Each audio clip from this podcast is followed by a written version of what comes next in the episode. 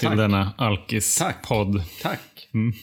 Fantastiskt att få vara här. Ja, hur mår du idag? Eh, jag mår bra. Det är varmt. Mm. Jag har lite så här, lite löjligt, men jag har en tendens att stänga av sommaren så här när sommarlovet slutar. Typ mitten av augusti. Du kallar också fortfarande sommarlovet. Ja, jag, jag, får väl, jag får väl göra det den här gången då. Ja. I like it. Så att jag är ju lite så här, eh, jag, är så, jag blir lite förvirrad när det fortfarande är så varmt. När Mm. jobbet har satt igång och eh, skolorna har börjat och det borde vara höst. Mm. Och regn och blåst, tänker jag. Men eh, det är ju fantastiskt. Själv då? Hur mår du? Ja, men jag mår väldigt eh, fint. Jag känner mig väldigt lugn faktiskt. Mm, Jag är väldigt gla- glad över att inte behöva jobba när det är så här varmt. jag förstår. ja. Du är ju pappaledig. ja, jag är pappaledig. Hur är det då? Ja, det är eh, ett fantastiskt liv. Mm. Det är ju lyxigt att få ha... Ja, varje dag är som en lördag ungefär. Och att vi är eh, tillsammans, jag och Josefina, Ja. hemma tillsammans. Vi har varit tillsammans i två månader nu och eh, tre månader kvar. Fan vad grymt. Mm. Så det känns ju lyxigt. Ja, det förstår jag. Att få bygga en, eh, en ny gemenskap tillsammans här hemma. Vad kul att du använder uttryck som lyxigt och gemenskap. Mm. Jag förstår att du tycker att det är lyxigt. Eller att ni tycker att det är lyxigt. Mm. Tycker att det är lyxigt att få tillhöra en tolvstegsgemenskap. Hur tänker du då? Nej men, vi har ju pratat eh, ganska mycket om i vår podd, både du och jag och med våra gäster, om att vi har det liv vi har tack vare tolvstegsprogram. Mm. Och allt vad det innebär med att jobba i stegen och gå på möten och lära känna nya människor. Och det slår mig, till och från, ganska ofta faktiskt, att eh, jag är jävligt tacksam för att jag har hittat till den här lösningen. Senast efter ett, just ett möte i, i måndags. Mm. Jag pratade med en kompis på väg till tunnelbanan just om att det, är ju, det känns liksom som en ynnest. Det känns, som jag sa det, det känns som att vi tillhör liksom ett hemligt sällskap med massa människor som har, har oanade liksom, förmågor och superkrafter. Mm. Och att vi tillsammans jobbar liksom mot samma mål. Att eh, inte dricka och att må bättre. Det är ju helt sjukt faktiskt. Vi har pratat lite grann du och jag och vi har funderat på det här och eftersom vi har pratat mycket om möten och steg och program och gemenskap och vi har fått en del frågor just om vad vi gör, hur vi gör, när vi gör och hur det funkar så tänkte vi att vi skulle lite grann så här, ja men vi tar med, vi tar med er lyssnare på ett möte. Inte live då, utan vi får försöka prata lite grann om hur det går till. Så att jag tänkte inleda med att eh, fråga dig, kommer du ihåg ditt första möte i en tolvstegsgemenskap? Ja, det gör jag. Mm. Det, gör jag. det var, det, det var lite kul. Det var ju under, eh, under den här terapiveckan som jag har nämnt och det var ju på Kanarieöarna. Ah, Så att mötet var ju på spanska. Och, eh, första mötet på ja, spanska. första mötet på spanska. Är du bevandrad i det spanska språket på något sätt? Alltså jag kunde ju säga una cerveza por favor. Kunde jag säga. Och om jag var liksom lite, kände mig lite modig kunde jag säga una cerveza grande por favor. Ja. Men där, där tog väl de spanska språkkunskaperna slut mer eller mindre. Ja, fan vad spännande. Så att jag blev eh, starkt rekommenderad att gå på ett, eh, på ett tolvstegsmöte av min terapeut. Och sa att en kille Jorge kommer att hämta dig Ja. klockan sju. Eh, och så är det ett möte som börjar halv åtta. Vad i helvete är det som, som händer där? Vad- Jaha, det här är liksom en kille som jag, känner, som jag aldrig har träffat och vi ska åka i hans bil liksom, till, ett, till ett möte. Okej. Och, och den enda som jag känner, han ska inte med. Nej. Nej. Hur kändes det? Var du rädd? Ja, Nervös? Jag var väldigt nervös var jag. Jag var inte rädd. Det var egentligen bara helt surrealistiskt. Eftersom det var då, jag tror att det var dag två eller tre av terapin. Så det var så här, några, några genombrott senare. Hade ju erkänt att jag var alkoholist. Mm. Och med, med det som utgångspunkt lite grann. eh, Var det då att så här, ja men då kan det vara bra att gå på tolvstegsmöte. Okej, jaha då kommer den liksom in i bilden. Mm. Och så han vi bara prata lite grann om det. Han sa, ja, men åk och upplev det istället. Och jag har nog inte tänka så mycket. Nej. Jag, jag, fick, jag, fick ett, eh, jag fick ett råd av honom. Och det var att försök nu att lyssna efter likheter och inte skillnader. Mm. under mötet. Vad jag tänkte säga. Jag har ingen aning om vad det betyder. Men, men ja, ja, okej.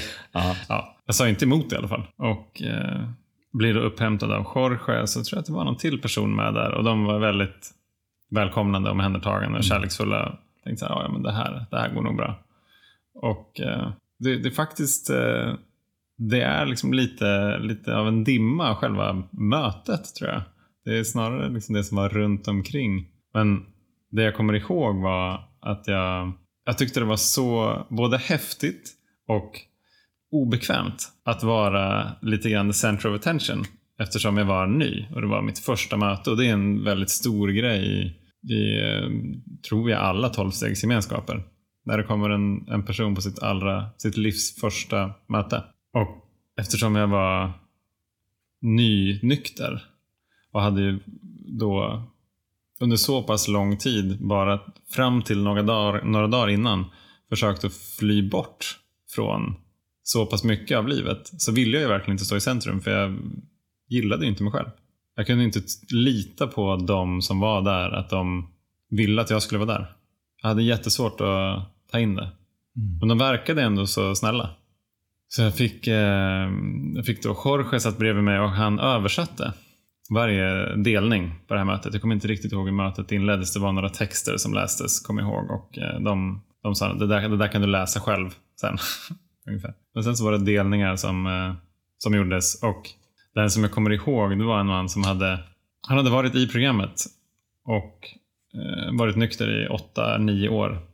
Och sen så sa han, jag kommer ihåg så väl, att han, han sa att han hade tagit examen, he graduated, och gick ut och drack igen. Så han, han, tro, han trodde han var klar liksom. Och så nu hade han precis kommit tillbaka efter ett ganska långt återfall som var ett par år. Så han var väldigt ödmjuk inför sjukdomen. Vad tänkte du om det? Jag tänkte...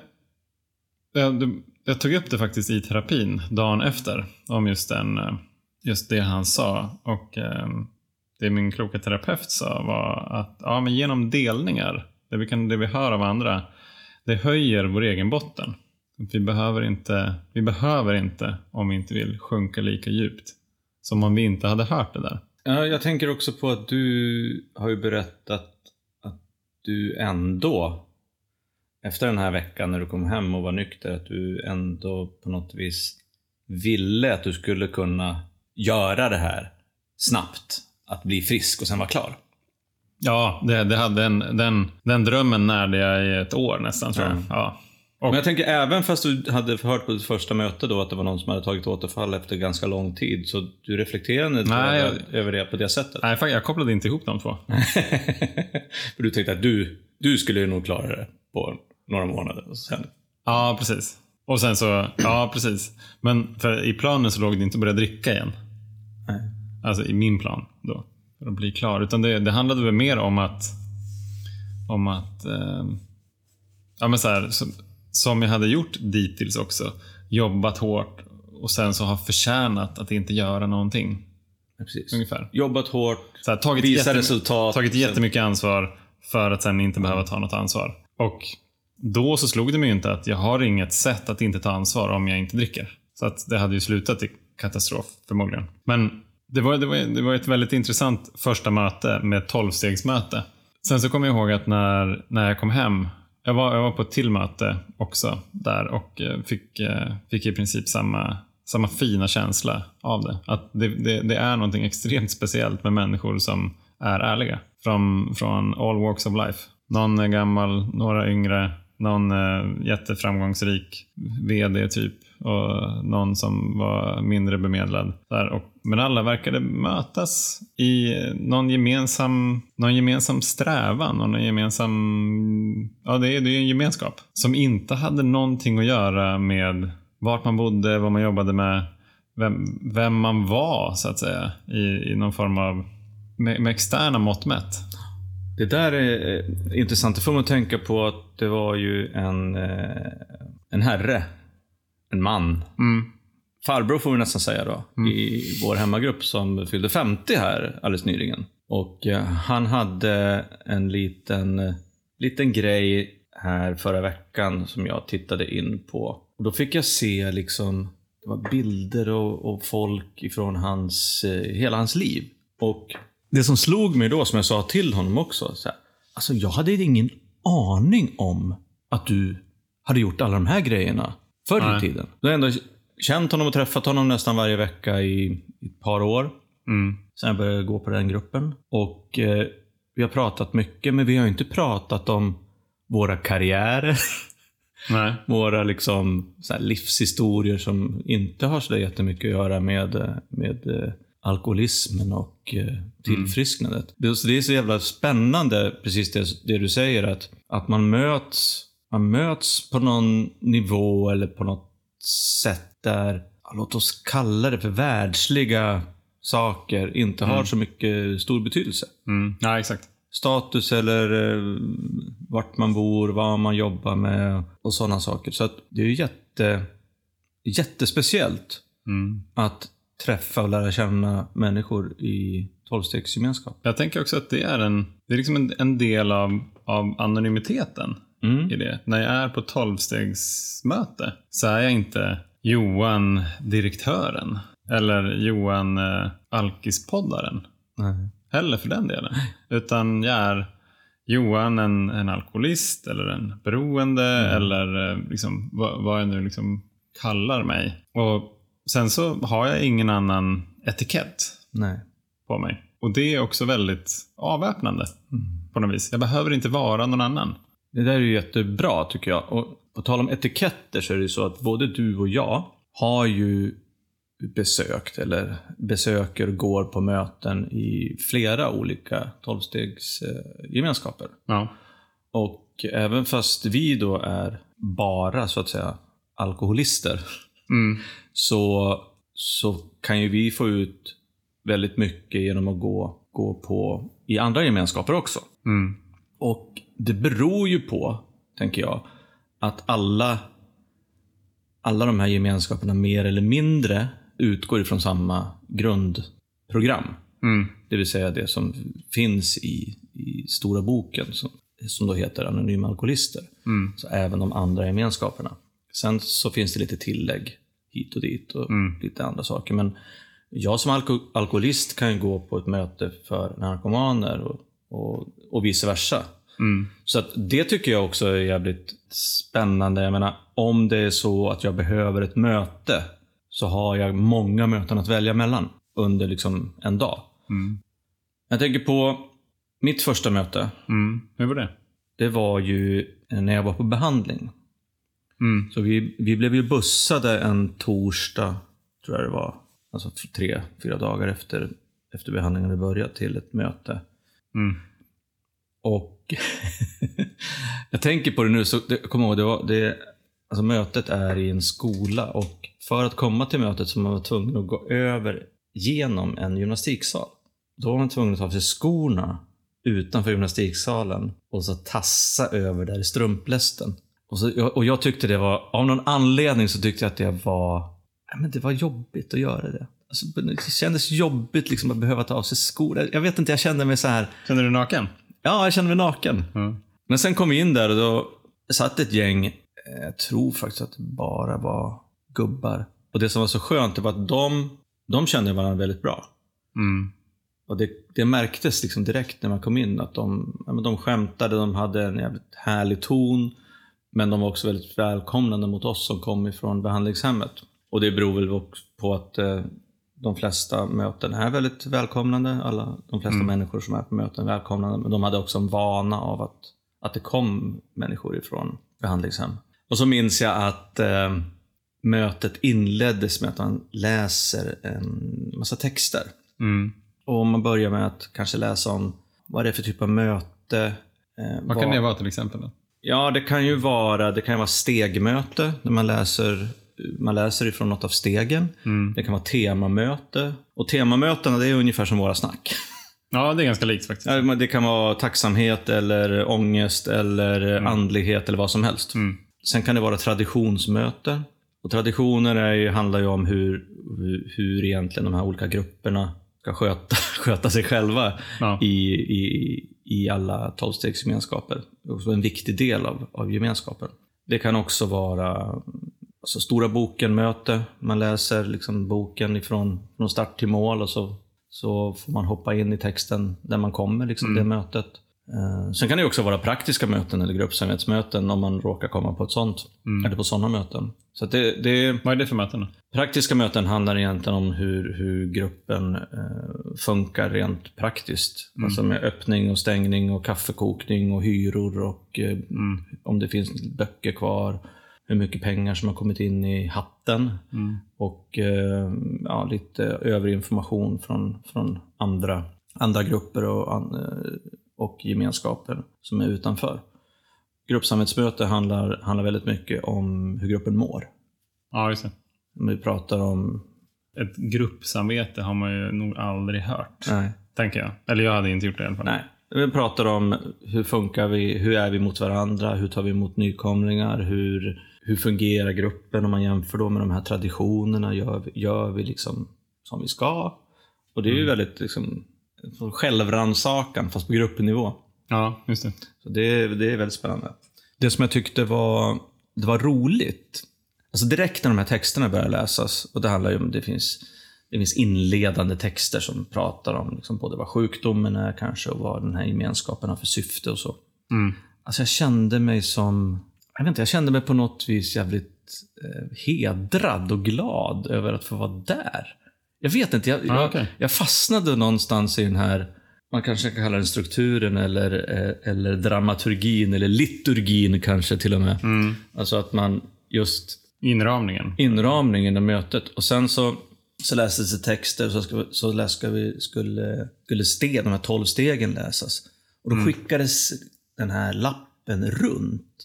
Ja, där de tolv stegen stod. Ja, okej. så att jag fick läsa liksom någonting. Jag kommer inte ihåg vad jag fick läsa. Det kändes också så...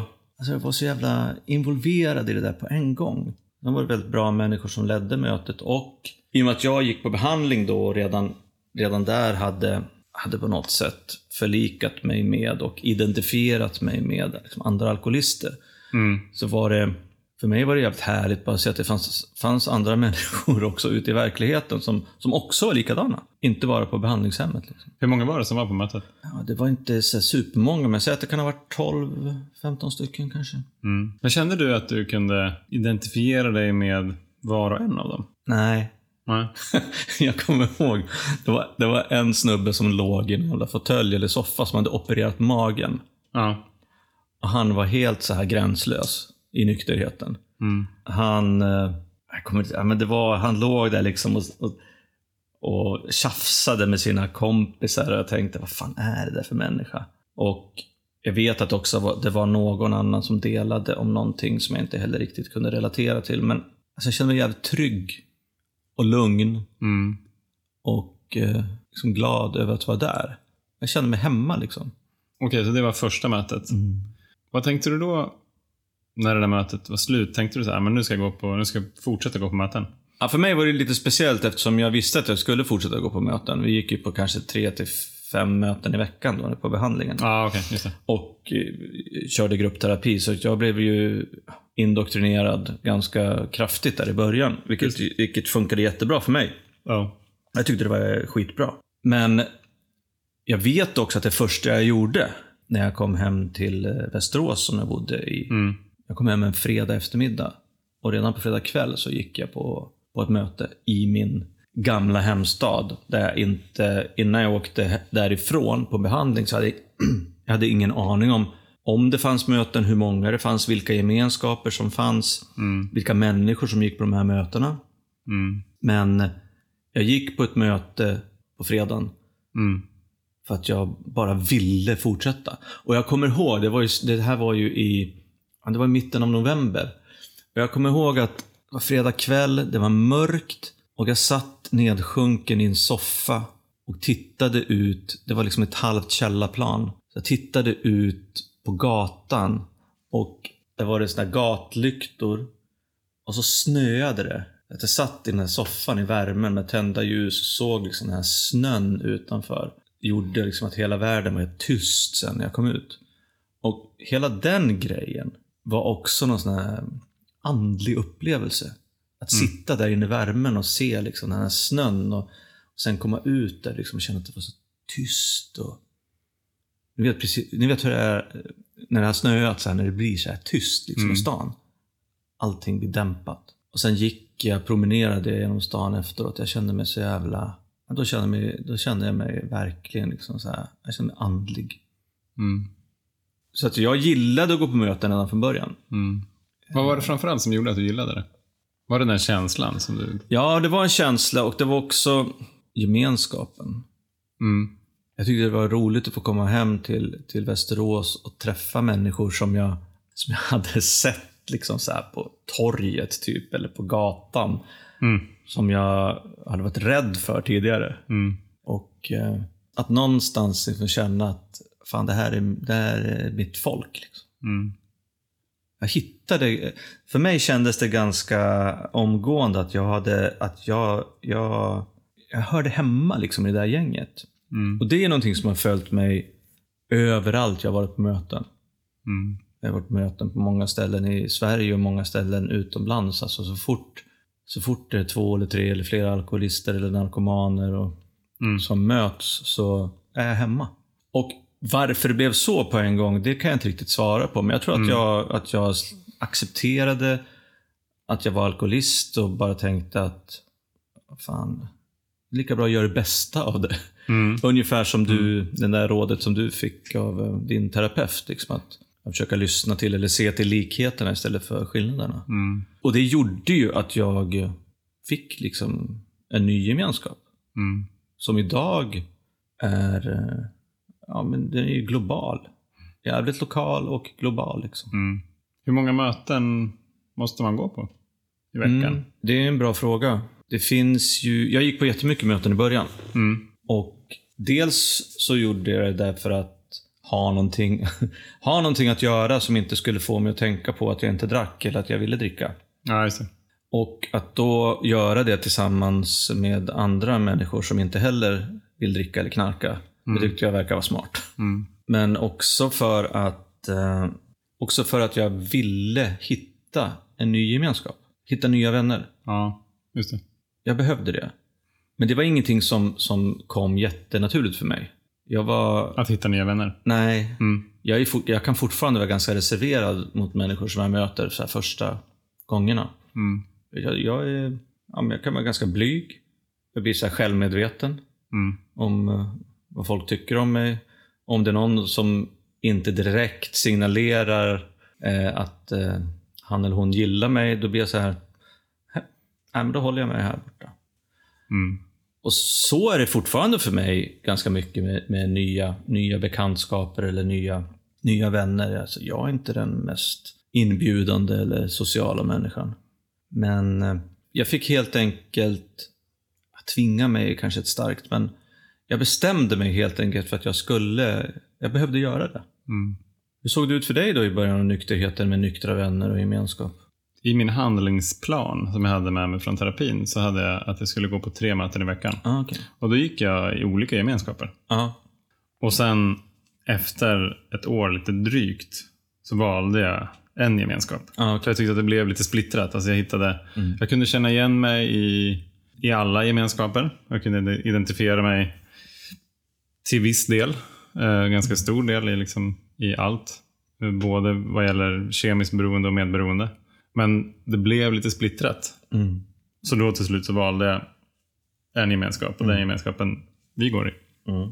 Och det har, ehm, det har på något vis gjort att ehm, gemenskapsbiten har fått en extra skjuts. Ja. För att det är där jag lägger mitt fokus. Sen så får vi se hur länge jag gör det. Det är, jag kanske så här gästspelare i andra gemenskaper vad det lider. Och eh, ibland när brorsan är på besök till exempel så går jag på möten med honom och då är det liksom andra gemenskaper. Men jag kommer ihåg att jag skulle gå på tre möten i veckan. Mm. Jag tänkte så här, hur fan ska jag få till det? Jag tyckte det, var, jag tyckte det kändes jättejobbigt. Sen efter ett tag så kom jag själv på, vad fan Johan, du har ju lagt, säg lågt räknat, 20 timmar i veckan på att supa. Nog fan kan du gå på möten. Ett möte är en timme vanligtvis. Och säg de med transport dit och hem. Så säg att man lägger två timmar då. Mm. För att ha lite marginal. Jag kan lägga sex timmar i veckan på att inte gå tillbaka till det där livet som nästan dödade mig. Det kan jag faktiskt göra. Och då har jag ändå sparat 14 timmar. för mig så handlar det mycket om att få in mötena som, som en rutin i veckan. Och då var det viktigt att jag valde vilka, vilka möten jag skulle gå på. Så jag gick på möten varje måndag kväll, tisdag kväll och lördag morgon. gick jag på möten. Så då visste jag att det var, att det var de dagarna och så funkade det med Josefina och Gustav och sådär. Och när jag väl hade kommit in i rutinerna, då började jag längta efter att gå på möten. För då var det inte en, en kamp att få till att komma iväg. Och eh, jag har nog ofta svårt att, att helt inkludera mig själv i vilken gemenskap jag än kommer i. För att jag är osäker på att jag själv är värd att vara en del av den. Men, Tänker du så fortfarande? Ja, det kan jag göra. Absolut. Jag har blivit bättre på det. Jag vet att jag behöver gå emot liksom den, den instinkten. Därför är det väldigt tacksamt att, i tolvstegsgemenskapen, nästan på varje tolvstegsmöte jag gått på, så blir jag mer eller mindre välkomnad av, av andra. Speciellt när de säger att ja, men du brukar inte gå på det här mötet. Eller, eller ah, dig det är första gången eh, som du är på, i, i den här gemenskapen. Så jag gillar verkligen den, den principen. Och Det handlar om att nykomlingen är den viktigaste personen på det här mötet. Och det, det i sig bottnar i att vi kan bara behålla det vi har fått genom att ge bort det. Genom att ge tillbaka. Så att det, det, det är det här som är så häftigt tror jag, apropå liksom traditionerna som du nämnde. Att dels så det enda kravet för medlemskap, vilken tolvstegsgemenskap som helst, det är en önskan att sluta upp med vilket beroende jag än har. Att sluta dricka eller sluta knarka eller att skapa sunda relationer. Det, det, är det, enda, det är det enda kravet. Det är en önskan. Så jag behöver ju inte ens ha slutat knarka eller dricka. Utan bara jag har en önskan om att sluta upp med det som är mitt beroende så är jag välkommen. Jag tycker det är extremt fint. Mm. Så jag behöver inte ens ha presterat någonting. Och det är jag ganska ovan vid. Att inte behöva prestera för att vara värd att vara en del av. Jag lär mig fortfarande det. Sen så gillar jag verkligen också att varje grupps huvudsyfte, det är inte att göra de som är en del av gruppen nyktra. Utan det är att föra budskapet vidare till de som fortfarande lider. Som inte har hittat dit än. Jag har tänkt ganska mycket på det där. Det är en ganska snillrik tradition, tycker jag. Att om man nu ska lyckas med det huvudsyftet, då måste ju gruppen må bra. Så att de, de, de individerna som är medlemmar i gruppen behöver ha ett bra tillfrisknande själva. Mm. För att gruppen i sig ska kunna hjälpa andra som ännu inte har hittat till gruppen. Det älskar jag verkligen. Och därför så är nykomlingen den absolut viktigaste personen på varje möte. Så att ni som ännu inte har gått på ett tolvstegsmöte, oavsett om ni känner att ni har problem med alkohol eller inte, gå på ett öppet tolvstegsmöte. Vad är ett öppet tolvstegsmöte? Ett öppet tolvstegsmöte det är ett möte som vem som helst får gå på. Eh, man behöver inte bekänna sig som alkoholist. Det är det som är ett slutet möte. Det är för de, alla som identifierar sig som alkoholister. Ja, just. Så att jag har till exempel tagit med mig vänner. Eh, Josefina har varit med på flera öppna möten. Eh, och andra som har varit nyfikna, antingen för egen del eller för andras del. Mm. Bara så här, hur går det till? Hur vet man om ett möte är öppet eller slutet? Det kan man ta reda på genom att gå in på respektive gemenskaps hemsida och kolla. Det brukar ofta finnas en möteslista. Ja. Ja, så står det om det ett öppet eller slutet möte. Jätteenkelt. Du, jag har funderat på en sak som du sa. Du berättade att du började längta efter möten. Ja. Efter ett tag. Ja. Vad var det du längtade efter? Jag tror att jag längtade efter att få känna andlighet. Ah. Att få känna det där lugnet som jag vet kommer antingen under själva mötet, ofta under mötet, men åtminstone efter. Hur kommer det sig? Att du känner ett lugn och att du känner dig andlig under och efter möten? Vad beror det på tror du? Jag tror för min del så tror jag att det beror på att jag inte känner mig ensam. Det, det tror jag är den största delen för mig. Att jag vet att det finns andra där ute som ja, men som sagt, som kanske gör helt andra saker i sina karriärer, jobb, de bor på helt andra ställen. Men eftersom vi delar, vi delar ett problem och vi delar, en, vi delar samma önskan så kan jag höra hur det är för dem. Och så kan jag få perspektiv på mig själv. Så jag tror att det handlar om att um, komma ur mig själv. Men jag kan, så, så grejen är någonstans att det har ju varit, inte ett utan flera tillfällen då jag har så här, också längtat efter att bara vara hemma och kolla på Netflix. Fan vad skönt det vore. Men jag vet att om jag gör det så får jag inte den där, jag kommer inte få den där känslan. För vad som händer då är att då går jag bara mer och mer in i mig själv. Speciellt om jag mår lite dåligt. Precis. Över någonting. Jag kanske känner skam eller jag känner att jag, ja, jag känner mig kränkt. Typiskt sett om jag känner mig kränkt över någonting. Så, så är min instinkt att inte vilja gå utan bara vara hemma, isolera mig. Gärna. Men, men jag behöver, jag behöver liksom möta den och tänka att menar, varje gång jag har gått på ett möte så har det känts bättre under och åtminstone efteråt. Jag tänker på en sak. Vi har pratat om gemenskap och mottagande och det här med ritualer och texter och läsning och olika typer av möten. Ja, Sen så kommer vi då till det som kallas för delningar. ja precis. Det är ju det som händer, det är den stora, det är lejonparten av ett tolvstegsmöte. Att människor som är där delar om antingen text eller tema eller någonting annat som har med sin sjukdom och sin, eh, den lösningen eh, som de har hittat att göra. Hur, hur funderar du, hur resonerar du kring delningar? Vad brukar du dela om? Alltså så här, först och främst, så från början så satte jag så enorm press på att delningen skulle vara, det blev en prestation. För att jag ville, jag ville framförallt att de andra i gemenskapen skulle gilla mig. Så jag ville göra en bra delning. Antingen att den skulle vara rolig, eller att den skulle vara sådär djupt jävla in, insiktsfull. eh, och det, det gjorde ju att jag satt bara på, på vissa möten så är det så att man går runt med sols till exempel. Och då kunde jag ju räkna ut att men så här, om fem personer så är det jag som ska dela. Vad fan ska jag säga? Så kan jag bara sitta och tänka på det och hörde inte vad de andra delade om. Nej. Nej. Och då får inte jag ut lika mycket av mötet heller, när jag bara fokuserar på mig. Det handlar om att jag ska bryta min självcentrering, inte gå mer in i den. Men det som, det som nästan alltid händer är att jag kommer i kontakt med någonting som är ärligt. Någonting som jag känner, som jag behöver sätta ord på. Som kan vara jobbigt, skamligt, kul, eh, hoppfullt. Och, och, och tillåter mig själv att känna det genom att säga det till andra. Och Jag gillar verkligen att, att, det är en, att det är en delning och inte en debatt. Det handlar inte om att jag ska komma med ett problem och så ska vi lösa det eller vi ska tvista om någonting. Utan en delning är bara en delning. Det är att jag säger någonting under ofta 3-5 minuter. Eller 30 sekunder om jag vill det. Och sen så rekommenderas eh, vi ofta att inte kommentera andras delningar. För att det handlar om den personen och det rekommenderas också ofta att prata jag-form. Det vill säga jag känner så här eller jag har varit med om det här och jag, jag tänker på det. Och Det kan ju låta väldigt självcentrerat för det handlar om jag, jag, jag.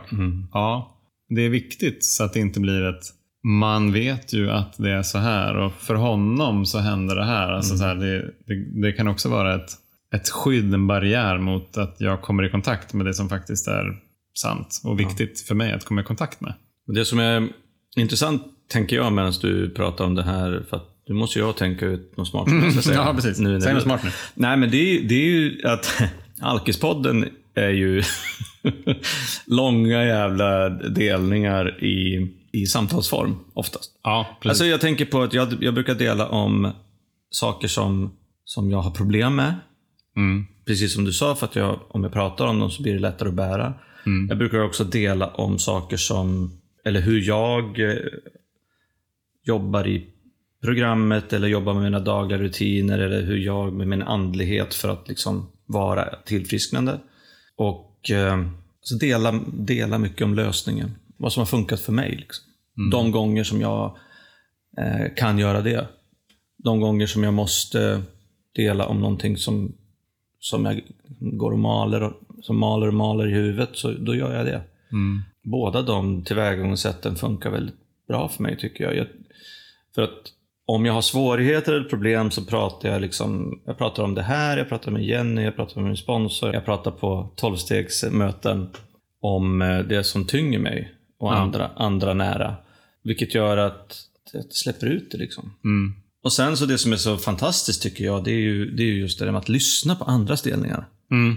Jättehärligt. Av många, flera av de orsakerna som du har nämnt redan idag, just identifikation, att bli påmind om till exempel återfall, så man slipper ta dem själv.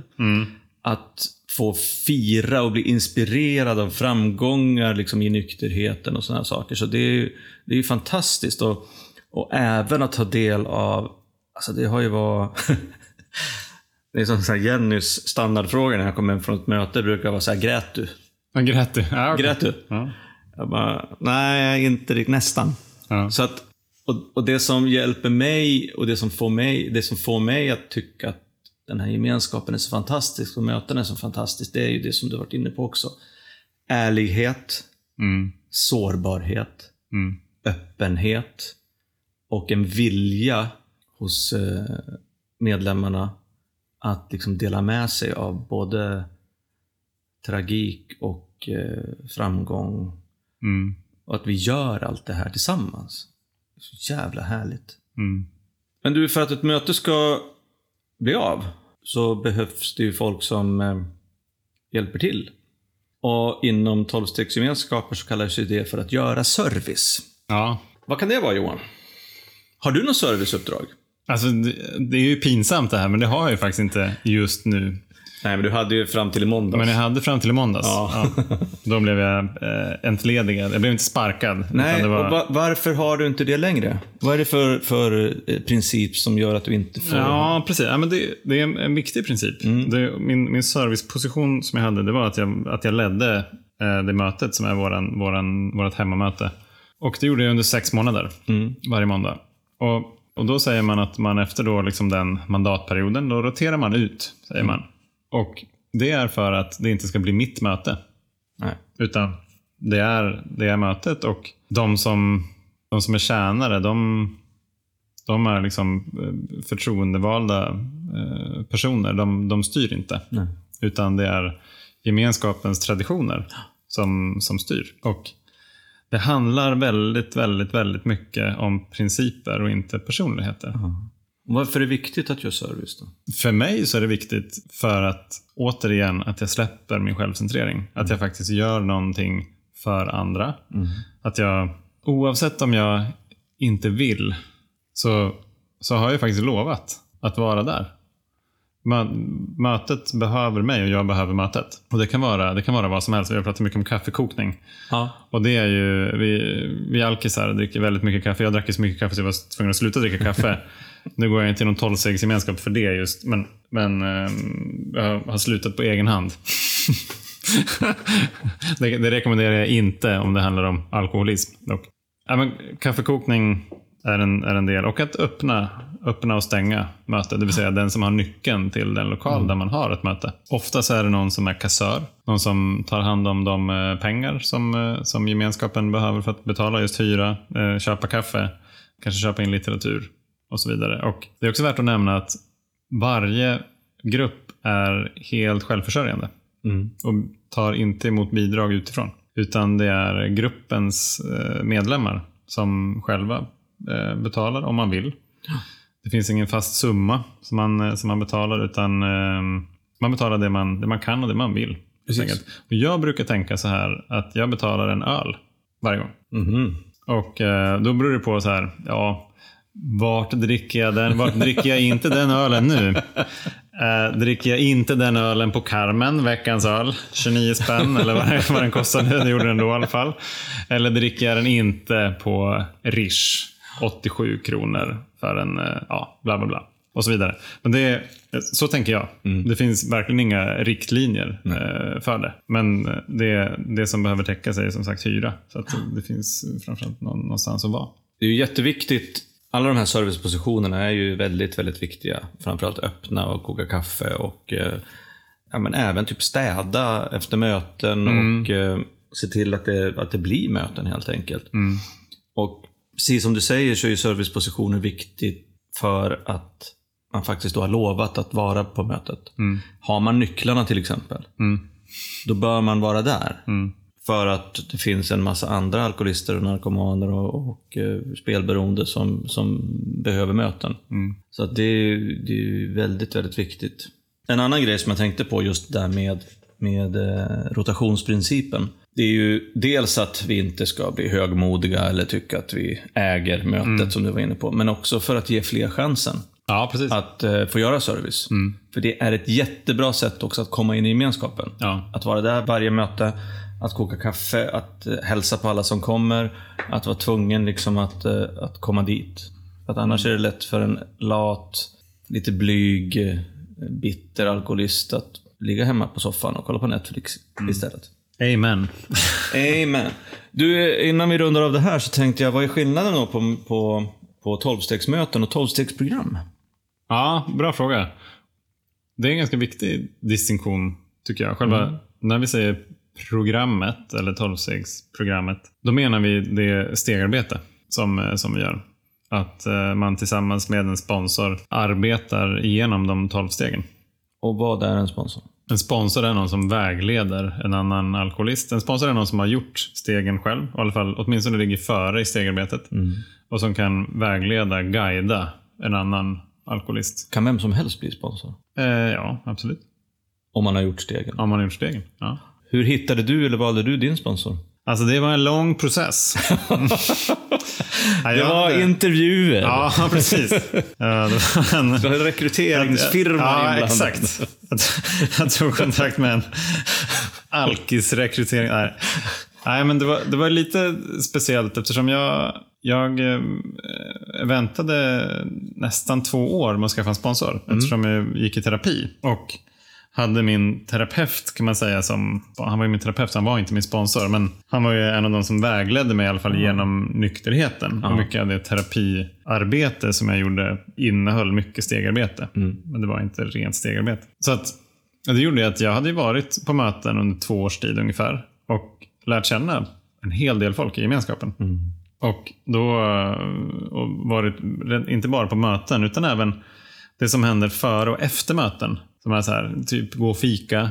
Eh, är det några möten som gör. Det är ganska uppstyrt. Vi, vi går alltid och fikar efteråt, så häng med. Eller som, eh, som i vårt fall, att vi ses innan och, och käkar. Så jag försöker ofta att vara med på det också.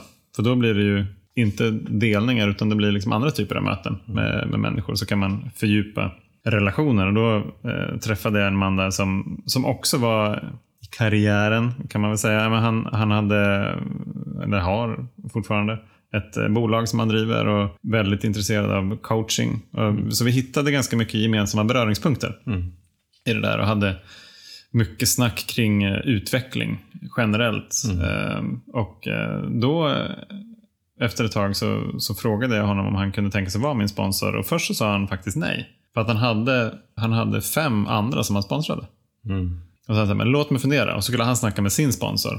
Och eh, så kom han fram till att ja, men vi, vi gör ett försök ändå. och det är jag väldigt tacksam för idag. Och det gjorde i och för sig då också att jag kände eh, kanske ännu lite mer att så här, ja, nu får jag faktiskt ta och göra det här arbetet eh, eh, noggrant. När, jag, när han då ändå har valt att, att frångå sin princip om fem sponsis och eh, ta in mig också. Det är bra. Ja, det är bra. Jag Det, har, eh, men det är, det är lite roligt att, att, eh, för att jag har ju haft, eh, jag vet inte, en handfull skulle jag säga, sponsorer. ja, Och eh, jag har bytt tack vare att jag har flyttat, tack vare att eh, en sponsor har tagit återfall, tack vare att sponsorn har flyttat, tack vare Mm. att det inte riktigt funkade, tack vare att jag, ja men alltså massa anledningar. Och det, Måste man ha en sponsor som är på samma plats?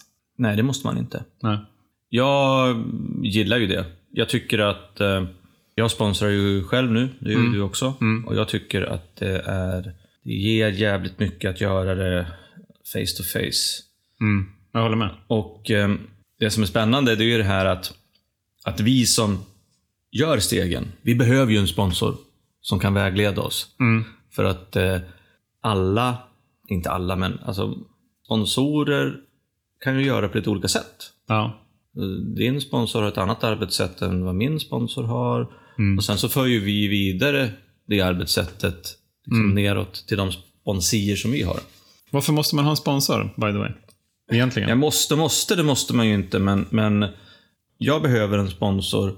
För det är en människa som jag kan lita på fullt ut. Mm. En människa som har gjort de här stegen förut, som har varit med om, som har ställt till det minst lika mycket som jag har gjort.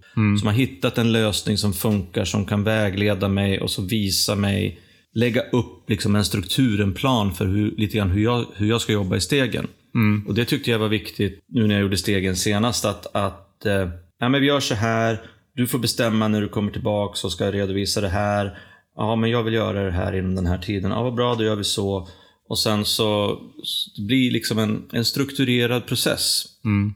Att ligga hemma och läsa stora boken och skriva lite, lite för, det hade, för mig hade inte det funkat. För att jag hade bara förmodligen tröttnat eller det hade runnit ut i sanden och så hade jag tänkt att ja, ja, men jag vet ju det här ändå.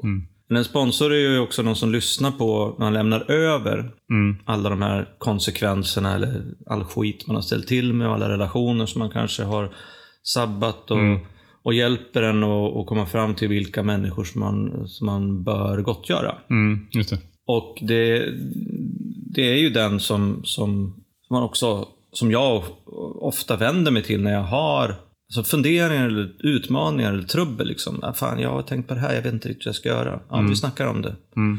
Sen så, sen så finns det sponsorer som alltså, alltså, man jobbar på olika sätt. Men det handlar ju om att, att hitta någon som också passar, passar en själv. Mm. Antingen kan det vara att man behöver vara väldigt lika. Mm. Eller så kan det vara för vissa att man behöver vara väldigt olika. Ja, exakt. Vissa människor kanske behöver någon som är hård eller sträng eller pådrivande. Andra människor kanske behöver någon som är mer empatisk och inkännande och coachande. Mm. Så att det, det är väldigt olika och det finns, där finns det ju inga manualer inom tolvstegsgemenskaperna på hur en sponsor ska vara. Utan det, det är ju personliga erfarenheter och personliga upplevelser. Ja, lite grann beroende på, på gemenskap så finns det ju också så här arbetsböcker som man kan använda sig av. Men det, det beror lite på. Men om det inte finns, då, då är det ju sponsorn som, som um, någonstans har ett förslag i alla fall på en, på en process.